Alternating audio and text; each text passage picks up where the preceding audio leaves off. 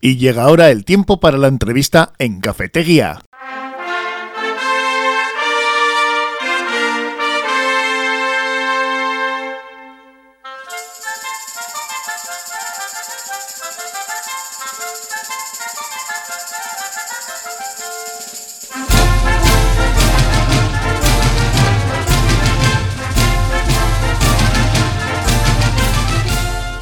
Históricos, lo que estamos viendo en Portugalete es el 700 aniversario de la fundación de la villa y ya está abierta una exposición en la Torre de Salazar que va a estar durante todo este mes sobre qué, pues sobre la batalla de Machichaco, unos, mm, bueno, minutos, eh, días y vamos a decir, eh, tiempos difíciles, complicados, durante los cuales eh, se eh, pueden ver, en este caso, imágenes, testimonios personales, también podemos disfrutarlos, y más maquetas navales que, como decimos, están en la Torre de Salazar en Portugalete, pues que hablan sobre un momento, como decíamos al principio, histórico de Portugalete, una batalla que la verdad es que dio muchísimo que hablar y haya quedado registrada en la historia y nos lo ha preparado desde la Fundación Oroitus, desde Oroitus el Cartea. Tenemos con nosotros a Imanol Heredia, mm, presidente de esta asociación. Habéis preparado una exposición magnífica, ¿no? Imanol, hola, ¿cómo estás? El trabajo, bueno, estar, estamos, este pueblo solo tiene cuestas, nunca se inundará. Eh, a lo que vamos, al tema. Eh, compañeros de Oroitus, Mariano y Esther, y nuestro investigador, historiador José Manuel Díez han hecho una labor de recopilación de material en el Museo Naval de San Sebastián con la Machichaco el Cartea, la asociación que ha promocionado desde que Juan Pardo. Si no recuerdo mal, en el Aquarium de Donosti tiene algo. Ahí está, ahí, mismo tienen todo el material, el archivo y todo. y han hecho una selección de material que, vamos, con unas maquetas que ha planteado otro compañero, Floren Palacio, ha quedado una exposición, yo creo que más que suficiente para sacar a Portugalete de donde estuvo y donde durante 80 años se le ha olvidado qué, ocurrió en la villa. Sí, porque este es el 85 aniversario de esta batalla de Machichaco, que fue en el 37, el 5 de marzo del 37. Madrugada del 4 al 5, durante el día 5 y lo que duró pues después ya de, marzo del, del 37, ¿eh? enfrente de la altura del Cabo Machichaco, a unas millas. Y, si habría que contar, mm, es una pena porque en la exposición está todo con todo, todo expuesto. Con todo lujo de detalles. Y quien quiera saber algo, ahí lo tiene. No vamos a contar más. Un encuentro entre el chulo del Cantábrico, al que se le conocía al, al, crucero ligero el Canarias, que se enfrentó con unos bacaladeros armados con unos cañones de 105 milímetros que estaban escoltando a un, a un carguero, vamos a decir, un barco el Jobrut y el Galdames. Pero bueno, es otro cantar. Ir a la exposición y lo veis. Allí lo vais a disfrutar. La verdad es que son, como decíamos, momentos históricos que han quedado para la historia, que han quedado para el recuerdo y que, pues allí con esas imágenes, testimonios personales y maquetas navales que decimos, en, además, aunque al que no haya estado en la Torre Salazar, pues eh, fíjate qué momento, que ocasión ¿no? tan buena para, disfrutarla. Va a estar durante todo este mes de marzo, pero también va a haber más actos. Va a ser el día 4 de marzo, por ejemplo, eh, la conferencia y audiovisual en el Hotel Puente Colgante de la Marina de Guerra Auxiliar de Euskadi y la batalla de Machichaco con Ollane Pardo Pérez, ¿no? Hija de Juan Pardo, el que en cierta forma fue el alma mater, el archivero y el cronista de todo la, lo que rodeó alrededor de Machichaco, la batalla, y sobre todo a la Marina Auxiliar de Guerra del Gobierno Vasco de Euskadi, que se creó en noviembre de 1936. Con muy poquitos recursos, ¿no? Los recursos, pues os podéis suponer, pesqueros, bacaladeros, eh, canoas... Lo que había. Lo que había, pero sobre todo una masa, una masa voluntaria, ese pueblo trabajador vasco, que cuando se le ha pedido un esfuerzo, hay en está voluntarios, se presentaron mil personas voluntarias. Hmm. La mayoría parecía ser que eran de Bermeo, de la costa, ¿eh? pero todos eran o marinos, mercantes, o pescadores, o gente relacionada con algo con la mar, y gente también que era de tierra adentro. Se presentaron voluntarios, solamente se recogieron a 350. mm. pero durante el año y medio, que, el año que duró la, la Marina Auxiliar, en, aquí en, en terreno vasco, pasaron unas 700 personas. Mm. El audiovisual se llama La Marina de Guerra Auxiliar de Euskadi y la Batalla de Machichaco y habla sobre eso, ¿no? Pues la presencia de Portugalete en este caso, además, ¿no?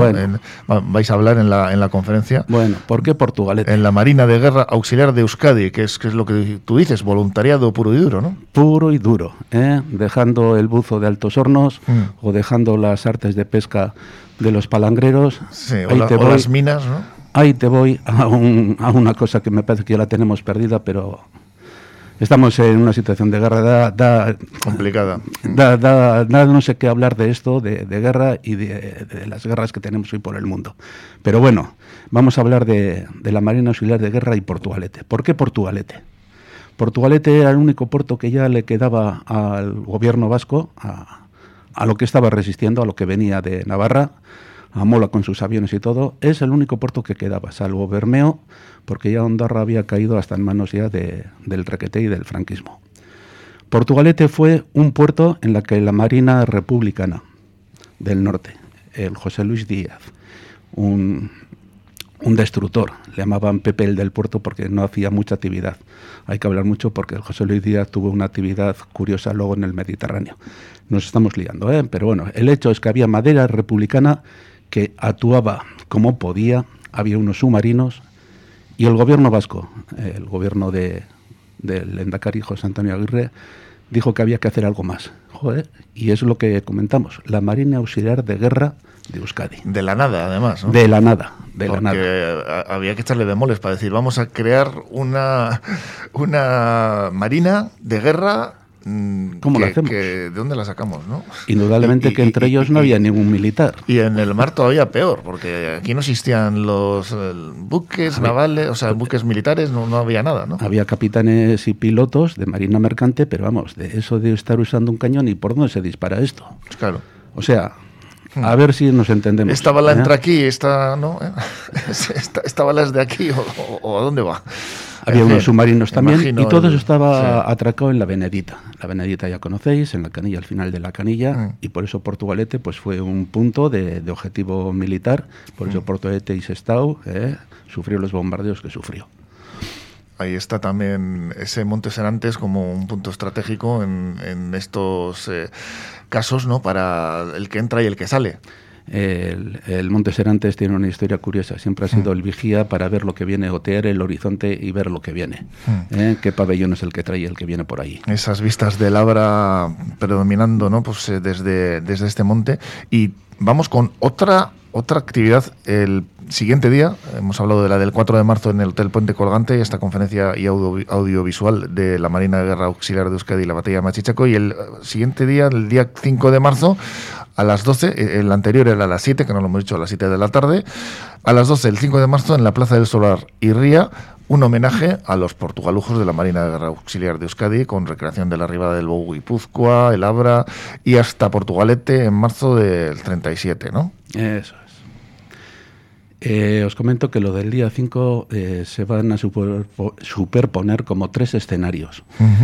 Eh, el Instituto Gogora de Memoria Histórica, la señora de Cenarro al frente de ello, eh, siempre celebran los cinco años de cualquier actividad y en este caso iban a celebrar también lo de la batalla de Machichaco.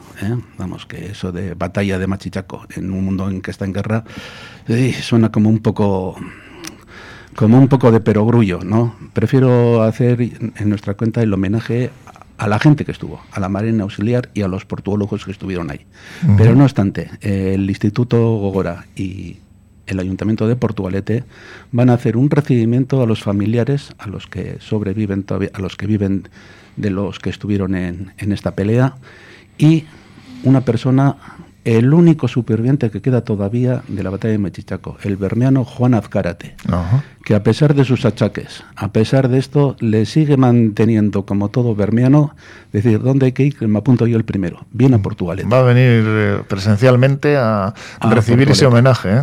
Viene además, viene además la hija del que fue el, comandante, el jefe o el, el, presidente de la Marina Auxiliar de Guerra, el guía.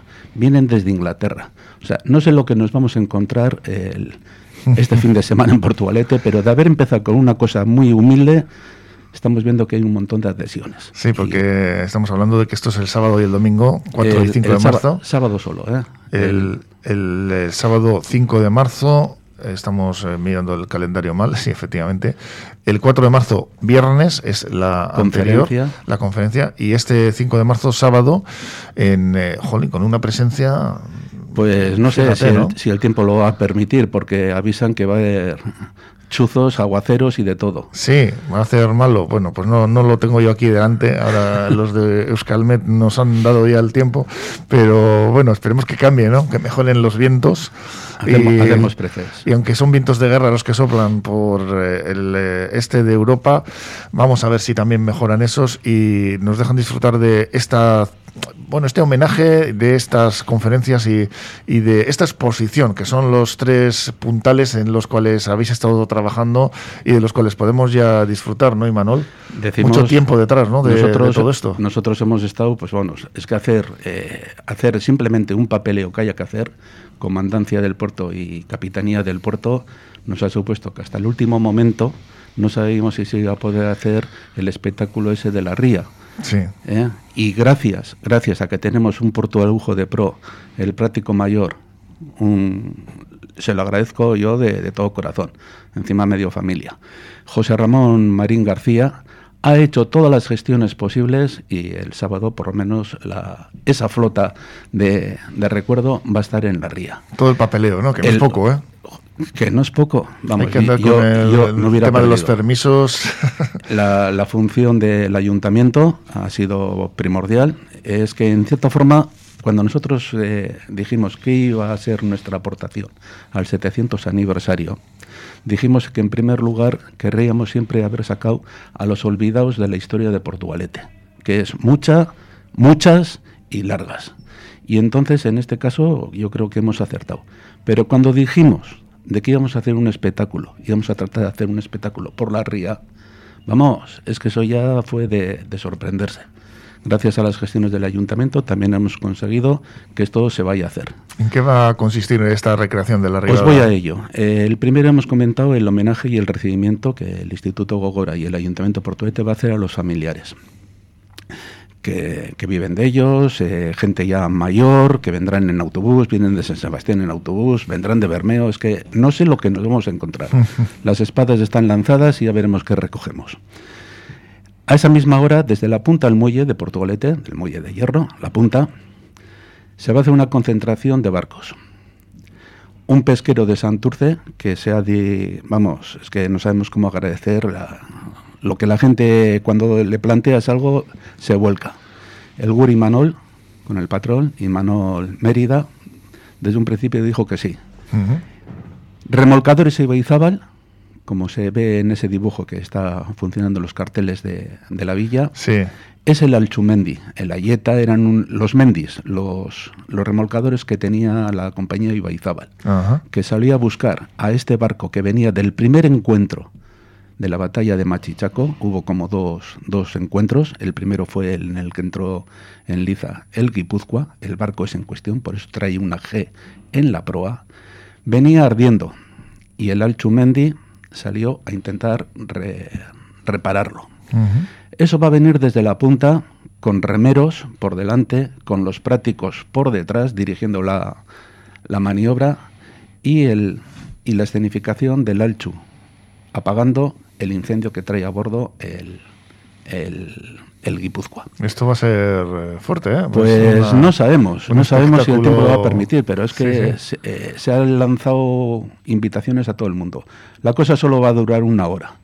Por eso, entre el recibimiento a familiares, descubrimiento de una plaza, de una placa en el hotel donde estuvo la delegación de la Marina de Guerra, Portugalete tuvo esa importancia, delegación de Marina de Guerra auxiliar, por la ría, con música, y un recibimiento que se les va a hacer en la canilla a los barcos, pues esperemos que en una hora vamos a tirar todo lo que tenemos en el almacén. ¿eh? Este... esperemos que sea... Este va a ir todo fenomenal. ¿eh? Todo seguido. en, una hora no hay tiempo para más. Este sábado 5 de marzo a las 12 en la Plaza del Solar y la Ría pues ese homenaje a los portugalujos, esa recreación de la arribada del Bobo Vizcaya, del Bobo Vizcaya, no, perdón, del Bobo Guipúzcoa, me traiciona el, el, término de la de embarcación de Urdaibai, creo que se llama así el bote. Están invitados también, ahí vienen también, los, ¿verdad? los, de, los Los bermeanos están, están muy presentes. Y esa recreación que, como nos ha contado Imanol, está muy elaborada y va a suponer un auténtico espectáculo de, bueno, el recuerdo de algo que, en fin, pues eh, como hemos comentado antes, surgió de, la nada esta marina auxiliar con voluntariado, con personas que no habían pegado un tiro en la vida y, bueno, pues se hizo frente ¿no? a, una situación muy complicada. Se, se hizo frente porque una de, de, las estrategias que tenía la marina o el, el bando insurgente, el bando que se levantó contra el poder establecido, vamos a decir, los golpistas, era dragar, era minar todos los puertos que había en el norte, Santander, Gijón, Avilés, Bilbao. Y el puerto de Bilbao, por supuesto, está en el Abra. Mm. La Marina Auxiliar de Guerra, la Marina Auxiliar de Guerra, no solamente tuvo el cometido de custodia de los barcos que traían con habituallamiento o con material de guerra, porque vamos a decir que no, sino que era dejar la bocana del puerto, desde Punta Lucero hasta Punta Galea, libre de minas. Hmm. En el muelle viejo, donde está ahora la estación antigua de la Canilla, creo que se llegaron a guardar ahí, se desactivaban 411 minas, unos modelos que son como una, como una piña, como un erizo, sí. que muchas no explotaban, eran de la Primera Guerra Mundial, las Wickers, pero otras sí explotaron. Y se trataba de dejar un paso, lo que es la salida del abra exterior, libre para que entrarían y y, y, saldrían embarcaciones. Incluso las primeras embarcaciones que llegaron de refugiados de pasajes de Orio, de Guipúzcoa, a, a Portugalete, a la Ría, decían, ¿y nosotros qué hacemos aparte de esa marina auxiliar? Pues por lo visto fue un invierno muy bueno para Chicharro. Uh -huh. El hambre que se pudo pasar aquí. Aprovecharon, ¿no? Y la gente se jugaba el tipo, estos pescadores, a salir junto con los que había de Santurce, de Portuete, todos, a coger chicharro. Eso nadie ha comentado, pero los ancianos dicen, joder, nos pusimos de chicharro. que ahora está caído, ¿eh? Chicharro, arriba. ¿eh? Ahora ya... O sea, hay, hay, anécdotas para todos sí, los sitios. Sí. La Marina Auxiliar era mantener esa rada del puerto, del Abra exterior, mantenerla libre de minas. ¿Y cómo colocaba el bando golpista las minas? Pues hombre, ahí venían dragaminas, venían escoltados ¿eh? por el Velasco, el primer crucero que tenían, el primer destructor que tenían, que bombardeó lo, el puerto franco de Santurce. Hay unas fotos muy, muy llamativas del puerto franco ardiendo. Ardiendo, sí. ¿eh? Con los, los, los depósitos de Cansa ardiendo y ese barco y los que traían de, minadores, pues noche sí y noche también, a cerrar los puertos, ¿eh? a, cerrar, vamos, a, a, estrangular a la gente. Eh, no sé qué contar sobre, sobre las hazañas que hicieron, son hazañas de, de, barrio, ¿no? De para contar entre amigos o contar entre familiares, pero es que esto ahí está, en la historia. ¿eh? Ahí podemos disfrutar también ahora en la Torre Salazar de estas imágenes, testimonios personales, maquetas navales. Y durante todo este mes de marzo va a estar allí. Hasta fin de marzo va a estar. Mm. Oye, Manuel, pues eh, gracias por venir a contarnos Yo, si, si os comentaría, actos. Sí. Si os comentaría, no te dejes nada en hemos la hecho un nuevo cartel recámara. que es ya específicamente sobre... Ajá sobre lo que se va a hacer el día 5. Sí. Todo lo demás está buzoneado con los tríticos del ayuntamiento, pero en el cartel este nuevo que hemos hecho aparece en el recuadro superior derecho, detrás de la humarada que va dejando el, el, el Guipúzcoa, la foto de una un, partitura, ¿no? de un marinero. Ah.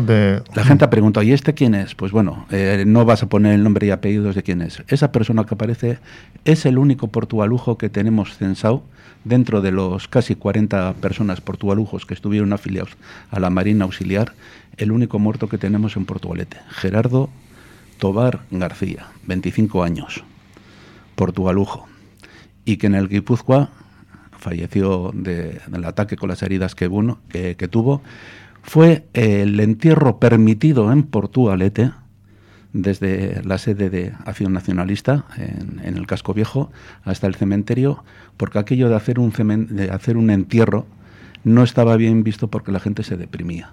pero a esta persona se le dio por parte del ayuntamiento la posibilidad de hacer un entierro civil, por supuesto, eh, dentro de, la situación mala que había en Portugalete. Y la gente acudió en masa. ¿eh? Gerardo García, eh, Tobar García. ¿Le habéis incluido? En... Está en la foto porque estaba en el Guipúzcoa. ¿eh? Mm. Tristes paradojas de la vida, le tocó en el Guipúzcoa. Pues vaya también el recuerdo para él.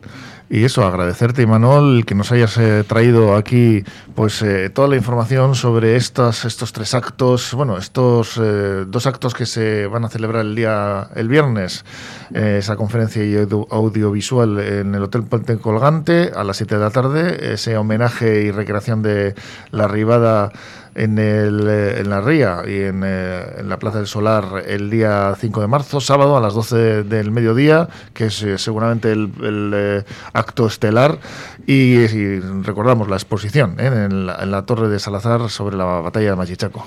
Y como decían antes, ¿quiere dar un saludo a alguien? Pues simplemente viendo el cartel, todos los sponsors y todos los logos que tenemos ahí, Hay un vamos a agradecer a todo el mundo que en cuanto le hemos ido con este proyecto se ha sumado, porque eso indica de que la memoria histórica, el recordar, por duro que sea, eh, la gente le mueve algo. Mm. Ahí estuvo mi padre, ahí estuvo mi abuelo, ahí estuvo un familiar mío. ¿eh? Agradecido a todos ellos. Pues es que de casco y pasaremos a disfrutar de esa exposición por la Torre Salazar y de esos otros actos el viernes y el sábado. Es que de casco y Manuel. Suri. Y gracias por ese trabajo, Sorianak. Venga, Suri.